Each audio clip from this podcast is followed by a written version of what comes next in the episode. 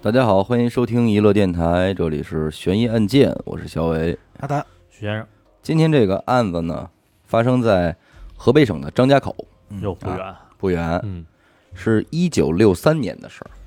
一九六三年，哦一九六三年，哎呦，这地儿啊有这么一家人，嗯，女主人呢叫李阳，当年呢也已经是三十出头了。三十出头，这其实算下来就跟咱们爷爷奶奶这个差不多呀啊岁三十啊年数差不多大这，应该是二零后二几年，二几年生人，嗯，差不多对吧嗯，这李阳呢，在当地的这个矿机厂上班儿，嗯，什么职位呢？出纳。这工作搁当时一看呢，也算是挺体面的。嗯，那这天早上起来呢，这李阳收拾完了，就跟他这爷们儿就念叨嗯，啊，还没上班，刚起床，说今儿这天儿不错啊，哼啊，说你知道今儿什么日子吗？什么日子呀？爷们儿说那我能不记着吗？说今儿不是您生日吗？哎呦，啊，浪漫，这李阳还挺高兴，说行，说还能记着不错，嗯嗯说那我不管，说今儿中午咱们回来，你跟孩子得给我过生日，你还得给我做好吃的。爷们说行，说一会儿啊，我上单位请个假，嗯，把这个手头的工作交代交代。中午我早点回来，我给你弄饭嗯啊，啊。今儿你过生日吗？不是，啊嗯，豁出去了，咱们吃面条，嘿，你知道吗？嗯六几年也是不错了，白面啊了，，对今儿吧？咱吃面条。啊，这李阳一听也挺满意，满意， 说爷们儿舍得花钱这我现在搁我都挺满意，啊，说舍舍得花钱挺好啊。嗯，这么着呢，这两口子早上起来还挺高兴，啊是，各自呢也就上班去了。爷们儿推着自行车走了，这李阳收拾收拾东西呢，也得出发。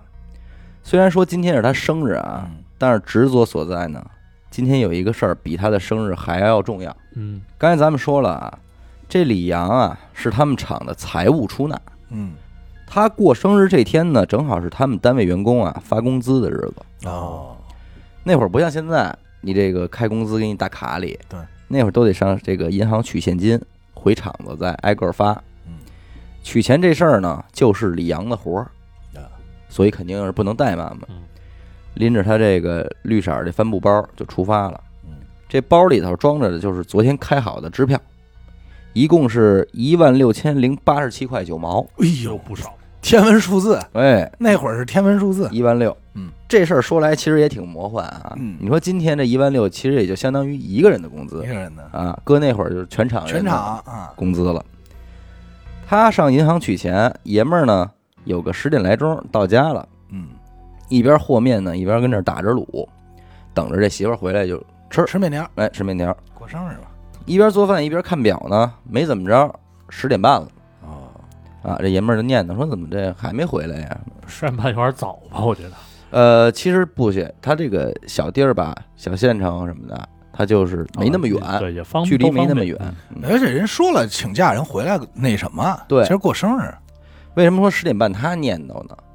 这个媳妇儿上午干什么活儿他知道，啊，就是把这个钱取出来，交到单位没别的活了也。就回来吃中午饭。嗯至于发工资，那是下午的事儿明白？啊嗯。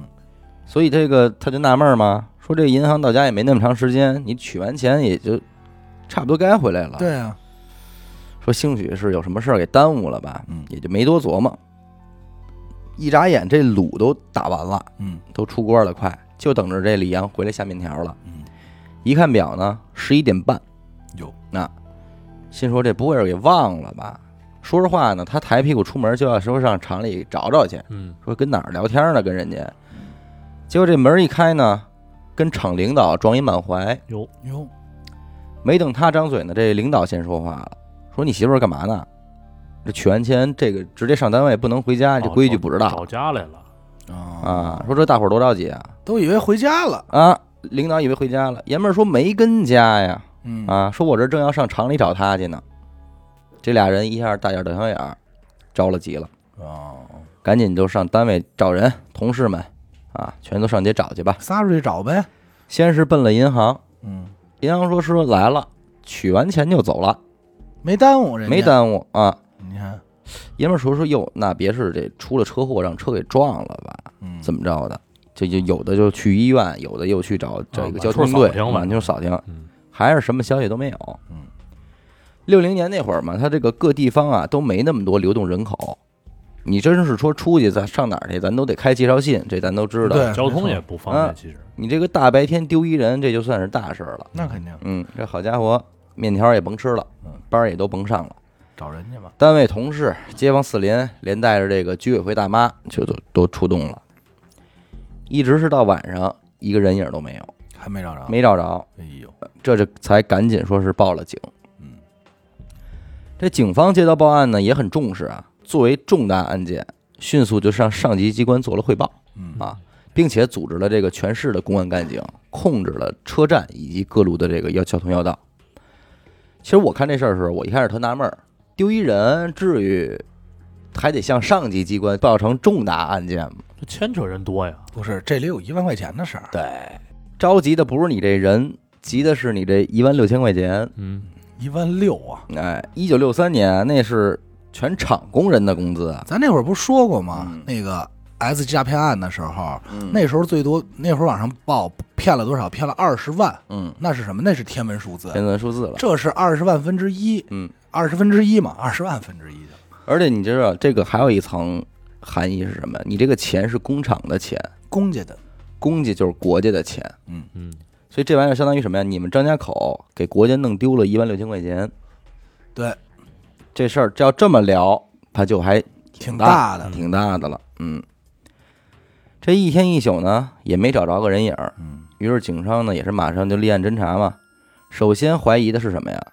说这个李阳有可能能是携款潜逃，嗯这是全第都一往都哎往这儿，这是第一个对怀疑啊。嗯但是经过走访之后呢，这个怀疑就基本被打消了嗯，啊。按这个厂领导的话说啊，说李阳同志的工作觉悟还是挺高的，嗯啊，工作这么多年也没出过什么纰漏，应该是一老出纳了，应该就是回回他都就是每个月对季度他都这么拿钱，要不然说也我们也不会把这个上银行取钱这么重要的工作交给他来做对。要啊拿早拿了嘛，对，对啊所以说这个，反正按厂领导说，我们觉得是不太可能。没错，啊。而且李阳的丈夫也交代说，说出事儿当天呀、李阳也没有任何反常行为，嗯，是啊，说甚至还提出了说中午过生日想吃打卤面，还这种高兴呢啊这种想法。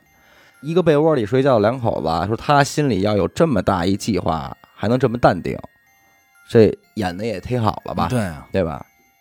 而且最最重要的是什么？银行柜员也反映了，说李阳取钱的时候啊还特意要求了，说我要多少多少的毛票，多少多少钢镚儿。啊嗯，回去好分，哎，我回厂里开工资的时候，我省得找不开钱。对，你看这就弄得很明白，对这要是要那个，这要是想携款呃携款潜逃的话，全要根本整的，那全要整的。那肯定越好拿越方便呀，，对呀、所以综上所述呢，携款潜逃的这个疑点基本就被打消了。嗯那第二个可能性呢，就比较恶劣了，这就是谋财害命。嗯，嗯，这要往外一说，就成什么了？光天化日之下，巨额现金被抢，市民被杀，嗯，这影响就太恶劣了。对对于张家口这个市而言，嗯，那首先怀疑谁呢？李阳他爷们儿。李阳啊，咱也讲这么多案子了，是吧？这点道理咱都明白。嗯有可能，通常这个夫妻一方遇害，另一方绝对是第一嫌疑人，没错，对吧？这时候街坊邻居就站出来了，居委会大妈什么的，说这两口子啊，你要说一点矛盾都没有，那不能够。嗯平日里说因为孩子的事儿也吵架，对，嗯，也拌个嘴，鸡毛蒜皮嘛，但你要说是有什么深仇大恨，不至于。这种吵架太正常了，对说总的来说，这两口子还算是挺恩爱的，嗯啊而且这个什么呀，厂领导也能作证，说事发的时候我上家找去，丈夫确实正给做打卤面呢，应该是没这功夫，啊，有这场景，再结合什么呀，丈夫单位的同事的证词，嗯，嗯，他确实没有这个作案的时间，没错，那这一下就麻烦了，因为那会儿他不像现在嘛嗯，那会儿电视都没几个，就更甭提这监控了。嗯所以案发之后的两年里啊，这个公安人员是走遍了全国十多个省市自治区，啊，但仍然是一无所获。两年里，两年里，哎呦，不，就那这会事儿那一会儿直就确实挺热是嗯，时间呢一晃就到了这二十年以后，哎呦，这一说就是一九八四年了。嗯一九八四年六月十四号下午的六点多钟啊，在当地这个综合改造居民住宅区的工地上，正在挖掘地基的三个民工啊，遇到了一块厚度异常的水泥地面。哎呦，当这个用力凿开地面之后呢，这第一铲子下去，就挖出一只带着脚骨的皮鞋。哎呀，紧接着这几铲下去呢，又挖出一颗人的头骨，这嗯头骨还是长头发。嗯头发还能看见，哎，这一下给这仨民工吓坏了，那肯定。赶紧招呼人就就都过来了。这一时间呢，就变成了这个里三层外三层给这边给围上这么一个局面。嗯，大家也都慌啊，议论纷纷的。这时候，围观人群中一个五十多岁大妈说话了，说：“别挖了，赶紧报警去吧。嗯，有明白人，”哎，这大妈还真有点来历，是当地居委会的一组长。啊，哎，二十多年前李阳失踪那会儿，这大妈也曾经跟着警察没少去找去。嗯那是他当时要是这个官职的话，肯定也是出出力了，对，出动了。所以这会儿挖出这么的一个东西来啊，这大妈一下啊就联想到当年这个李阳失踪这个事儿了。嗯，别说脑子还真是挺快的。对呀、民警们接到报案之后呢，就是立即来到现场，先是让工人们把什么呀，装在拖拉机上那些个土全卸下来，嗯嗯，收集出了这个所有的骨片啊，紧接着是汇报给了分局嗯。分局的两名副局长呢，也是带领着刑侦干警赶到现场，仔细检查每一块骨片儿。这工地的位置啊，正好是当年发生案件的重点调查区域。所以以所有人都很警觉这个事儿。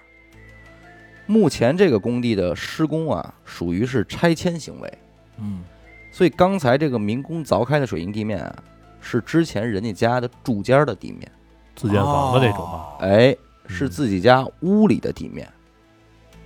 那你把尸体埋在自己房间的底下，这就太蹊跷了，对啊，对吧？而且警员发现啊，在尸体的颅骨上有严重的被击打痕迹。啊，哦那这就更加断定了，说这具尸体就是非正常死亡了。那肯定。经过初步调查呢，原先住在这儿的人是这个当地啊，呃，物资局总务科的乔世凯这个人，这个人他们家房，而且这个乔世凯啊，还曾经因为经济犯罪被判过五年刑，啊有前科，有前科。那了解到这些情况之后呢，公安局也是当即批准对乔世凯进行收容复查。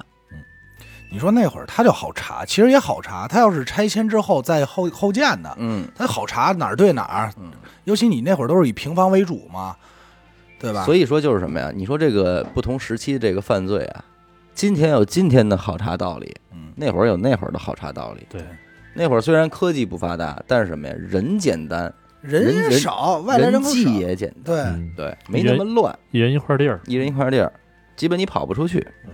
说干就干呗，这也不能耽误着。嗯，当天晚上八点半啊，执行的干警就驱车来到了这个物资局的家属楼，嗯，准备带走这个乔世凯。结果这两名警察啊，刚走到楼道里，正上楼呢，就听见这屋里传来了一个撕心裂肺的哭声。嗯，凭直觉感觉说这事儿不对呀那肯定。啊对俩人一对眼神儿，立马就往这屋里冲。结果这会儿屋里边也是一堆人围着了。两名警察说明来意之后呢，所有人也都傻了啊。这个时候是一个哭的基本上没什么气儿的一女的站起来了，说乔治凯死了。哎呦，就这儿躺着呢，躺着这就是，刚死。那哭的这敢敢问也只只能是他媳妇儿了呗。这爱人哭的这个不是别人，就是乔治凯的媳妇儿张宝珍，嗯，老乔的媳妇刚儿。死。俩人一看，说他死了，这也别白来一趟啊。嗯说那您跟我们走吧，嗯，这么着就给张宝珍带回去了。这死的也太寸了。嗯，这乔治凯是怎么死的呢？这事儿是这样，他们物资局这个呀，属于是旧房改造，嗯原地回迁。啊，先是在旁边啊给他们盖了一个新楼，啊，让这帮工人啊、员工啊都搬进去之后，再给他们平时住那旧平房给拆了。拆了，嗯，哎然后再重新盖。对，这乔世凯他们家也不例外。这一天呢，终于是说拆房拆到他们家原先住的这块地上了。嗯很不巧，这块地还就得打地基用，嗯得挖。也就是说，你不光是把墙推倒了就行，你还得挖地。嗯这乔世凯呢，站在新房这阳台上啊，就这么看着。啊，看着自个儿家这地。当他看见说这工人怎么刨出了骨头，怎么警察来了勘察之后，整个人在他们家就瘫了。等于他在边上那就类似于档案处这块儿，哎，他就能看见他这能东西。看监见嗯视着呗，就相当于对，整个人就瘫了，嗯那这心理素质也确实是，坐地上什么也不行了，这赶紧后来人给搀床上去躺着了，没过多会儿自个儿干了一瓶敌敌畏，哦哦，自杀自杀了。自杀那与此同时呢，警方的技术人员经过化验呀，也确认了，说刨出来的这个尸骨就是当年失踪的这个李昂啊。但这会儿呢，乔世凯已经死了呀，给案件调查又增加了一新难度，死无对证，死无对证啊，嗯，那你也得审审啊，只能审这张宝珍了。嗯，问他媳妇儿呗，这张宝珍在接受审讯的时候啊，先是不承认，说不知道，不知道。我什么都不知道啊，我也不知道我们家屋里边埋过死人。嗯说，警察说说我们又没说死人的事儿，你怎么知道的呀？ 你看，这就是心理素质不好，不敢自招啊。也说是这也是不老聪明了，反而这么一咋呼吧，你想一妇女嘛，对吧？她心理素质，说说行行吧，那我说实话吧，嗯，说我们家那屋里埋的呀，确实就是李阳，啊，说案发当天呢，我中午下班回家吃饭去，嗯刚拿钥匙打开门儿，嗯我就看见我们家那口子正跟里屋那儿刨地呢，火，地上躺躺着一女的，嗯，穿的说是什么什么衣裳，穿的什么什么鞋，嗯旁边呢还站着一帮手，我帮手是谁我也不认得，哦，还有别人，还有别人，说我吓一跳啊。嗯，紧接着我们那口子就威胁我说让我不能说，要不然就把我也宰了火，啊。旁边那帮手也说了，说说我要敢汇报，连我也也得埋在这儿就是你们这一家子都完，啊。说别的我就什么都不知道了，嗯。这下午这没事儿，我赶紧我就出门，我接着上班去了。嗯，等于是大概其这么样一份口供。但是这个专案组拿到供词之后呢，经过集体的分析啊，认为这份供词是假的，啊，我听着感觉还挺可信的呀，挺可信的哈。嗯他们是这么分析的啊，说首先一个妇女在一个凶杀案现场啊，能否沉着冷静地记住被害者的各种衣物细节，这是一个疑点。嗯啊嗯，另一个是什么呢？你说主犯是你爷们儿，他还有一帮手，嗯那在有帮手的情况下，你无意中闯进了凶案现场，凶手们能否允许你在现场还没处理完的时候就离开现场，脱离控制？对，这不符合常不太理。哎，这对对这对，个这个不不符太合现常实理嗯啊嗯嗯而且这个女人对这个所谓帮手的描述是轻描淡写。警察问她说：“长什么样啊？嗯，哪儿的呀也是他衣服都记得住，你不可能看？”不她认识对这人她说不上来，嗯，一会儿说是长高个儿吧，一会儿说又说胖子吧的，嗯，她说不虚准。构呗，就满嘴嗯胡沁了，已经对，所以专案组认为这张宝珍在说谎。没说是啊，很有可能根本就不存在这个帮手啊啊。那这很明显了，他就是想嫁祸他人呗，嗯给自己洗脱嫌疑。于是再次提审张宝珍。经过了长达八个小时审讯之后呢，这回张宝珍终于是如实交代了自己的犯罪经历。还挺能熬，嗯啊，这李阳呢，正是她和丈夫乔治海合谋杀害的。一块儿一块儿弄的。那这事儿怎么回事呢？这被害者李阳啊，祖籍是沧州人，沧州嗯啊，也是河北嘛，案发当年开春儿呢，这李阳去当地这百货大楼买鞋嗯啊，买衣裳，而这张宝珍呢，就是这个鞋柜上的营业员，啊，哦嗯卖鞋的。还碰巧他也是沧州人，嗯这俩人交谈中啊，就发现彼此是老乡啊，嗯哎，于是也就相谈甚欢了。原本这个关系就是非常正常，慢慢还就来往起来了。这张宝珍也出于是老乡的原因嘛，就跟这李阳说啊，说下回你再买鞋呀、你看什么好，你跟我说。嗯啊而且有有的时候这店里有没有的款式，我能弄着嗯啊，我也有路子，我给你弄。回头你呢，你上我们家挑去，啊，比这好还便宜。啊其实这事儿截止到此呢，这就完全是一件呃这个老乡之间彼此照顾的好事儿嘛。这也没什么，听着挺正常的。对直到说有一天，这李阳啊，还真就去了张宝珍他们家挑鞋去啊。当时这张宝珍的爷们儿呢，乔治海也在家。嗯李阳买完买完鞋，他也不好说这个我抬屁股就走了。对嗯坐下聊会哎儿，，张宝珍就给沏茶倒水，仨人一块儿聊会儿天儿。这面对老乡呢，这李阳也是一点防备心都没有，哎什么都往外说呗。对，就把自己厂里边说怎么给人开工资啊，怎么取钱这件事儿全给人说了。交代了，哎，说者无心，听者有意，这谋财害命的事儿呢，从那天也就算是种下了。啊，蓄谋已久，这是案发的前一天晚上，乔治凯两口子啊躺在床上就在那儿琢磨啊，说明天这就是李阳他们厂发工资的日子，嗯，嗯，还碰巧我还不上班儿，天赐良机，起了杀心了，起了杀心了。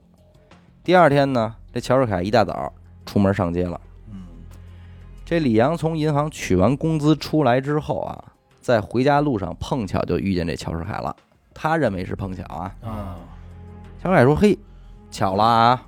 说我媳妇儿这儿刚弄回来几双鞋，嗯，都是新款，嗯，说你赶紧挑去吧，正找你呢，让我这儿迎迎迎你呢。”李阳都没多琢磨，心说：“嘿，我这儿过生日啊，好事儿，好感事儿情好，嗯给，自己治呗，我得给自个儿花点儿。嗯什么都没想，跟着他就上人家去了。明白，嗯，进屋之后呢，赶紧也是让到里屋啊。张宝珍也是端茶倒水，俩人就坐床上跟这儿寒暄，都没来得及说两句话呢啊。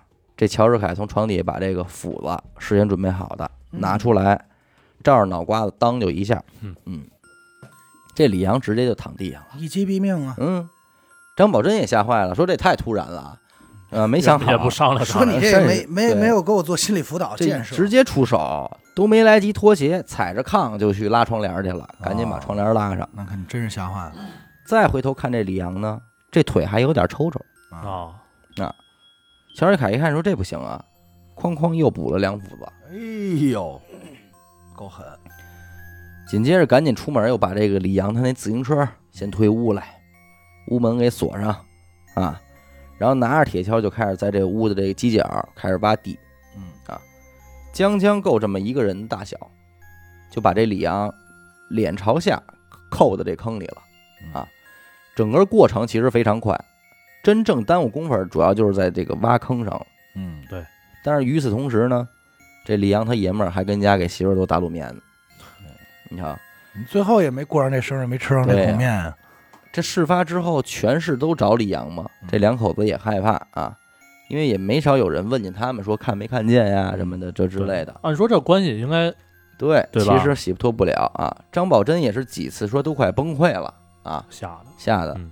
但是想了想，藏在衣柜里那一万六千块钱呢，嗯，心里又踏实了不少，就嘿，感觉还有安神的作用， 哎起码有钱啊呀、这人据张宝珍交代啊，说这尸体啊埋在屋里其实也不是个事儿，为什么呢？没过多长时间啊，这屋里就天天飘着这尸臭味儿，嗯那肯定啊，每天只能靠着说点香，这喷点香薰，再撒点什么来苏水之类的这怎个么，有点像咱们这儿，那褶那个味儿。嗯，最后实在不行了啊，这才是请人过来抹的这水泥地面，嗯，啊啊，能盖住味儿哈，而且抹一层都不行，抹了两层。嗯，这钱虽然拿在手里了，俩人也没敢花呀。一开始，这直到是说多年之后风声过了，俩人这才敢说把这些钱拿出来，添置点家具啊，买点电器。也没敢大花，呃，其实也不小花。据说啊，儿女结婚的时候，这酒席上都是一箱一箱的茅台酒往上搬，嗯嗯，一万六啊，那个时代，一万六那。挺我其实九还吓人几年万元户多牛逼，九对那时候还对不到吧九几六呢几，年万元户什么概念？对啊这个万元户还是挺可怕的。就是那会儿嘛，你想想，他一个工人的工资是四十，平均算高的分啊，算高的啊，四十。那咱现在想的话，就是四千。咱现在一个工人的工资是四千，这也说得过去嗯对吧？平均数嘛，那十变成千就是多俩零呗。嗯，所以其实这个一万六啊，搁过去可能搁现在就是说一百六十万，我估计不止，但对，但理论上应该是不止啊的。，啊对，对因为那会儿工人有的还有的几块钱呢，嗯嗯嗯。那四十几十的上十元两位数的那就是大大手所以了，我我个人感觉啊，千万到不了，嗯，但是大几百万搁今天应该是有了的，有肯嗯，定有，肯定有了，所以说这俩人这个这个说是谋财害命啊，也是说实话也是真谋着了，谋着啊了，在那个时代谋着了吧？嗯，嗯但是你这个，哎，不好说，因为那会儿其实人际关系简单，嗯对交朋友什么的也都也都痛快，嗯，不像现在说人和人还隔着防着咱们点嗯防着点儿，没有，那会儿人都单纯，这案子呢就算是讲完了，嗯有点短啊，但是呢，跟大家再分享一好玩点儿的吧。嗯，我这两天看别的案子的时候，我看见一强奸案，还挺屌的。你我为什怎么么那么高兴啊？哎，不不不，咱得谴责着说啊，嗯，我说完了你再听啊。嗯嗯，咱们知道强奸案都是女的，男的强奸女的，啊嗯哎，这个呢，也不是女的强奸男的啊嗯， 是男的强奸男的。啊，鸡奸鸡嘛，奸啊，期间啊，这大哥从就是被逮捕的那一天，他在警局那边的记录是强奸了一百九十五个男的， 哎哎呦，呦，挺狠的。其中有许先生，当天卖馒头有没哎有有的时没有候，许先生，咱不好说 啊。操！当天买馒头的时候，不是你们哥仨其中一个，嗯，肯定不是，这大哥特逗，在英国犯的案，嗯然后是他的乐趣是什么？就是他的乐趣不是说我只要和男性发生性关系就可以，嗯，他的乐趣是，咱们他们管那叫什么？叫做喜欢玩儿这个什么握力器握力器啊，就是想把直的变成弯的。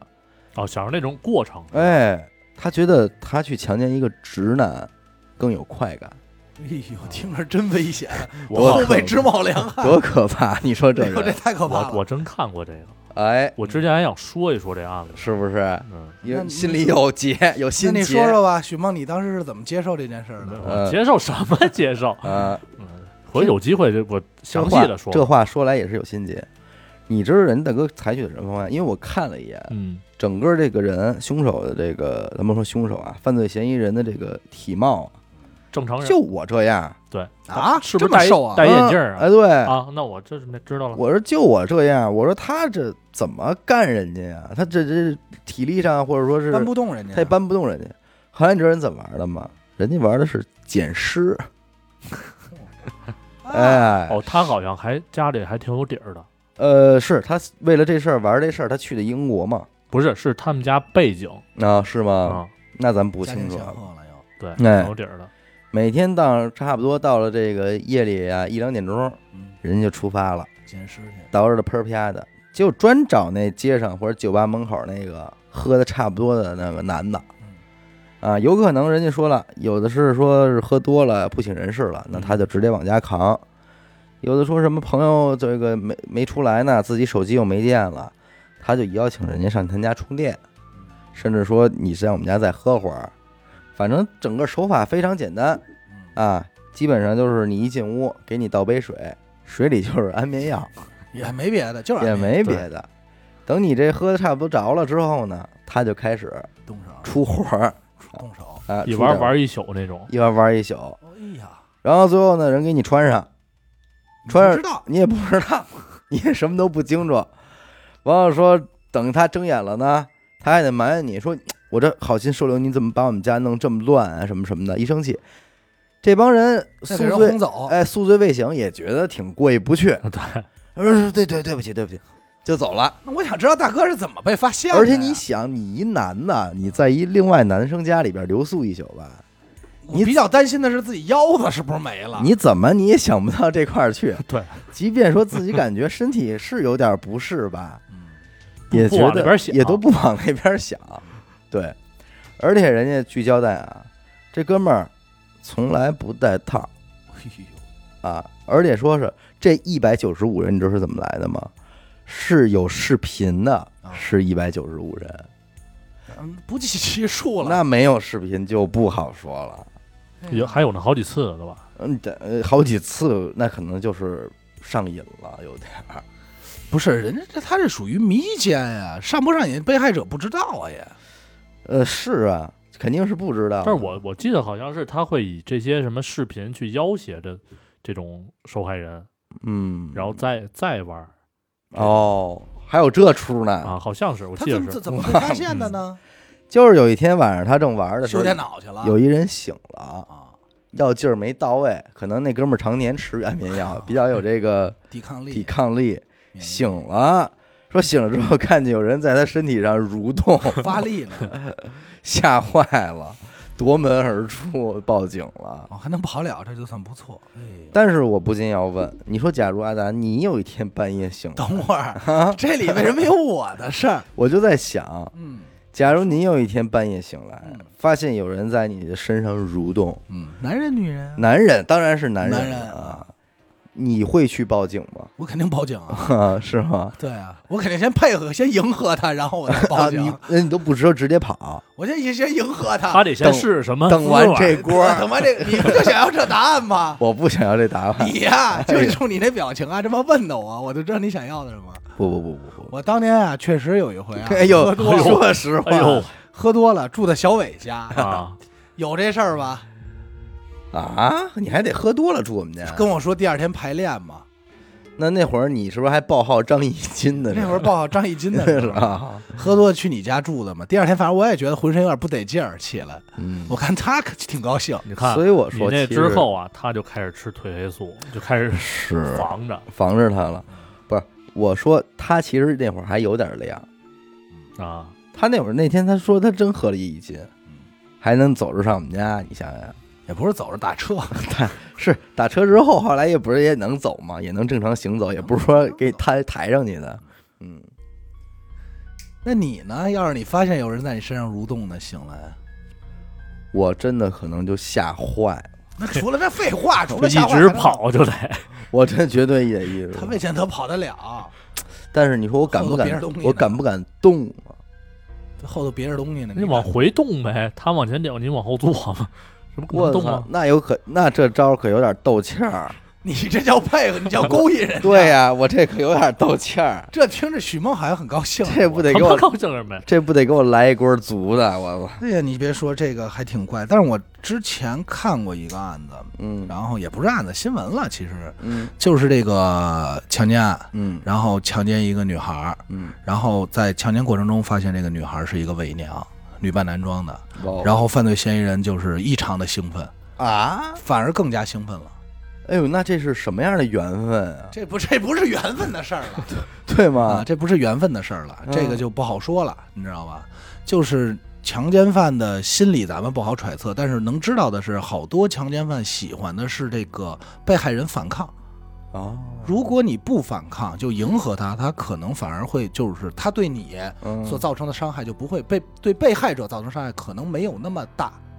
哎，那你对这个电车之狼这一系列，你有这个？你说游戏吗？不是不是游戏啊，就是真事儿啊，你有了解吗？我没了解，但我但是就是说我嗯你试过几次？吧对是我就拦过几次，真假的这呀？当然假的了。嗯啊，但是我确实在电车没有，就是咱们说地铁没有啊对，但是公交车，我同学给我讲过，也是一女孩儿嗯曾经被这个性骚扰过，嗯但是好在呢，她并没有损失什么，嗯，就是都是同学嘛反。而得到了一别个。别别别别啊别别别别啊胡说八道啊！嗯然后就是坐车，然后特别正常。那公交车那会儿都都挤嘛，然后有地儿的话上来，比如有地儿都可能有好多就是最后一排，你嗯知道吧？然后最后一排就正常坐，然后人人挤人，嗯然后那个时候，那个边上那男的就一中年大叔，突然拍他说：“哎哎，就拍我们那个同学小姑娘嘛。嗯小姑娘就也正常，以为是不是有什么事儿或手机掉了，嗯那会儿不都这样吗？嗯然后就拍拍，然后就往自己那裤裆指说你看这是什么？啊，嗯，就这个。然后当时也没反应过来，嗯然后就就下意识的看，然后再看就那边男的已经把裤子脱，就是解开了，撩开了，嗯抻出来了。啊、没抻出来就顶着出来的，哎呦说是吓坏了，嘿说是吓吓坏了。坏了。没有，因为那天我也看了一个那个在地铁上的嘛，嗯感觉这个事儿还挺多的。挺多的，大部分人可能选择都是不不反抗。但是我想说的是什么？就是说，假如有一天你坐地铁，有一个男的性骚扰你，嗯，你作为一男的，你可能真的更加不自知。我肯定没觉得那是性骚扰，我对可能吧感觉不到。不，但是其实也未见得，因为他性骚扰你吧，他应该他这个他应该还是有手段的。啊他们可能就是在你后边蹭你。你说你站着，后边有一人蹭你屁股，你有感觉吗？没有，对呀、除非除非就是特空，没人，废话， 一共这公这这地铁上就俩人，都没人坐啊， 还都凑没有我，我还不自知， 都没人坐着。我还说怎么那么挤，啊，那叫我配合他，知道吗？不是兄弟那个呀，就是你让人给抱上了，感觉好挤啊，其实就抱着你 真他呢，妈行，从后边抱着你呢，以这个杰克和肉丝的这个方式状，态 这种事儿还真不少。怎么我我蹭我男的没有没有，就是不是是男的对女的，嗯就是我、你说你说那蹭蹭都是太简单那种，太初级了。对太初级，就直接滋的啊、啊，是呃有的是他们他们蹭也是为了滋，他们蹭也是为了滋。你这还有包括说是那会儿坐那个扶梯，嗯， 嗯扶梯有摸男的的，哦，摸男的屁股，那扶梯人特别挤，他是从那个你的另一侧往不哦过不，去，他就在你后头，哦，因为我看过视频，我给摸急的，真给摸急了。刚开始那男的也是不自知，后来就觉得不对嗯，啊，就是摸的地儿 不对。刚开始怎么着都不像是，刚开始感觉可能不小心，后来嗯就是可能太不小心了，觉得掏掏前面儿有有点低头都看见手啊了，急了。我看的那个有转身给一嘴巴的，哎呦我的天你！想那嘴巴给的还特舒服，你都不用抡，你就 正他比你矮一截儿，他在你下一截儿，你回身就正好抡着脸。有我的天啊！也有那个在对面扶梯下来的时候，突然拉你一下手，就就恶心你一下那所以我就是说什么呀，真是想提醒广大男性嗯啊，你们也有可能被被人滋，也有可能在宿醉未醒之际啊嗯被人捡尸，这个事儿个死狗嘛。死狗。所以我觉得咱们其实咱们电台的人基本上不太可能会发生这种情况，因为咱们不喝酒。哎，你说呀，王子轩要是在路边儿喝多了，有可能让人捡走啊。有可能，有可能但是就是你，但是你说你刚才你说的那个犯罪嫌疑人那一点，其实我不太能理解。他的乐趣是在于把这个直男变弯，对，可是他又是迷奸，他怎么能把直男变弯呢？所以就是我说我的记忆点当中那个，嗯啊我拿视频给你看，你就是被我奸了，哦，然后你去感受自己心理变化。那啊他这个风险太大了。我是觉得他就是说，从他而言，他觉得他只要是强上了一个直男，嗯，他就觉得是赚到了。啊、就自己心里感受那，就是在我面前，你们不分曲直嗯，啊，曲直不分，就是嗯你说的我是那随自。便嗯，我随便趟。不过好多都说，如果真的碰见了强奸犯啊，就是你真的反抗不了的情况下，就是你迎合他，并且劝说他戴套嘛，嗯，就戴安全套。你因为你反抗不了嘛。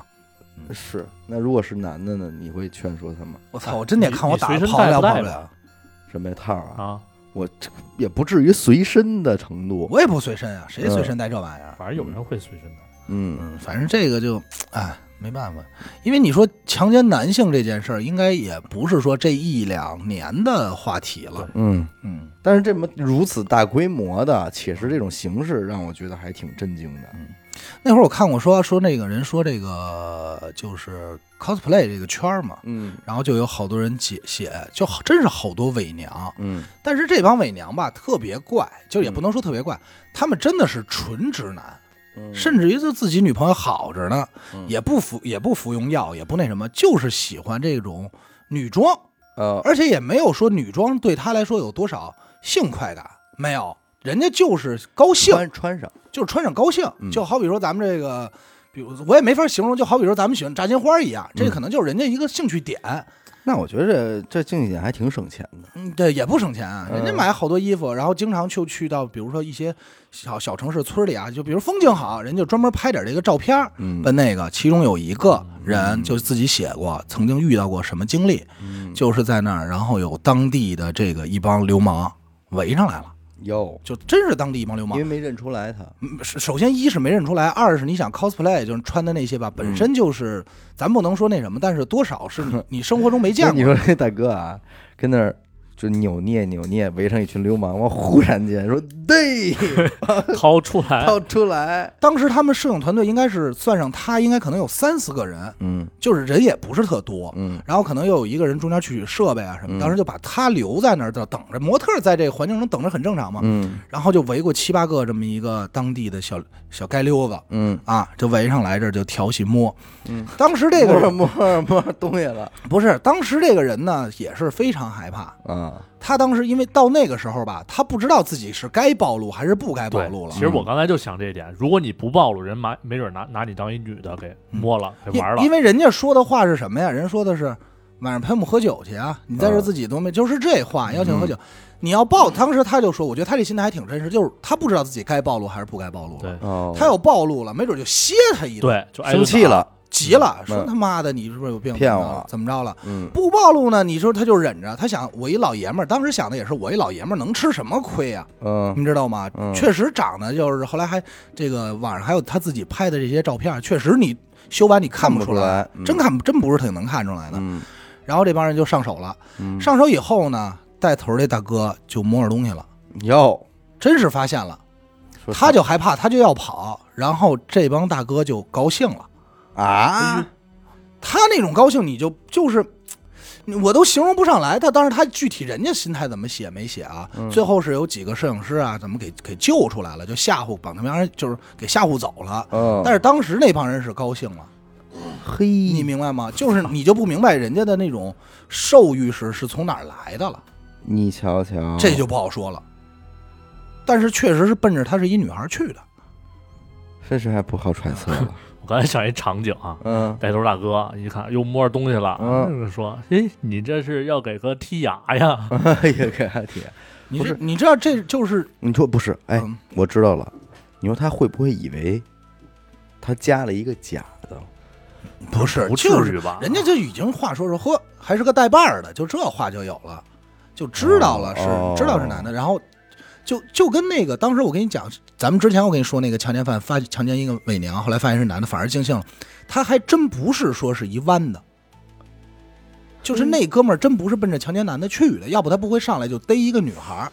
我觉得这种心理就是有有点那种，就是突破一层障碍之后，说发现新大陆了，我想试试，嗯，就是想试。有可能，反而就更加兴奋，就是他那种施暴心会更强，对，哦，你明，白吗？就以旧以旧了，，对，就是就是我不好揣测，但是咱们去想，就好比说，就好比这个你说的这个犯人的心态是一样的。嗯一个女孩本身就是弱势，就会弱一点，然后你你去占，你去征服她，嗯，感觉这种征服心理作为征服心理，感觉会弱一些。就是，但是如果你是一男的，他再把你，你要再把一男的征服了，嗯，对吧？那这种征服心理咱们就不好揣测了。嗯，说这种情况不少见，就是发现对方是一个同性以后，反而施暴心态更强的这种，其实并不少见。瞅瞅，多所以说那帮那那帮 cos 圈的伪娘们也属于高危职业，嗯，嗯，说这种事不少发生。挺危险。行吧，感谢您收听娱乐电台啊，这里是悬疑案件啊。我们的节目呢会在每周一周四的零点进行更新，关注微信公众号“娱乐 FM”，扫码加入微信听众群。我是小伟，好的，学生我们下期再见。再见。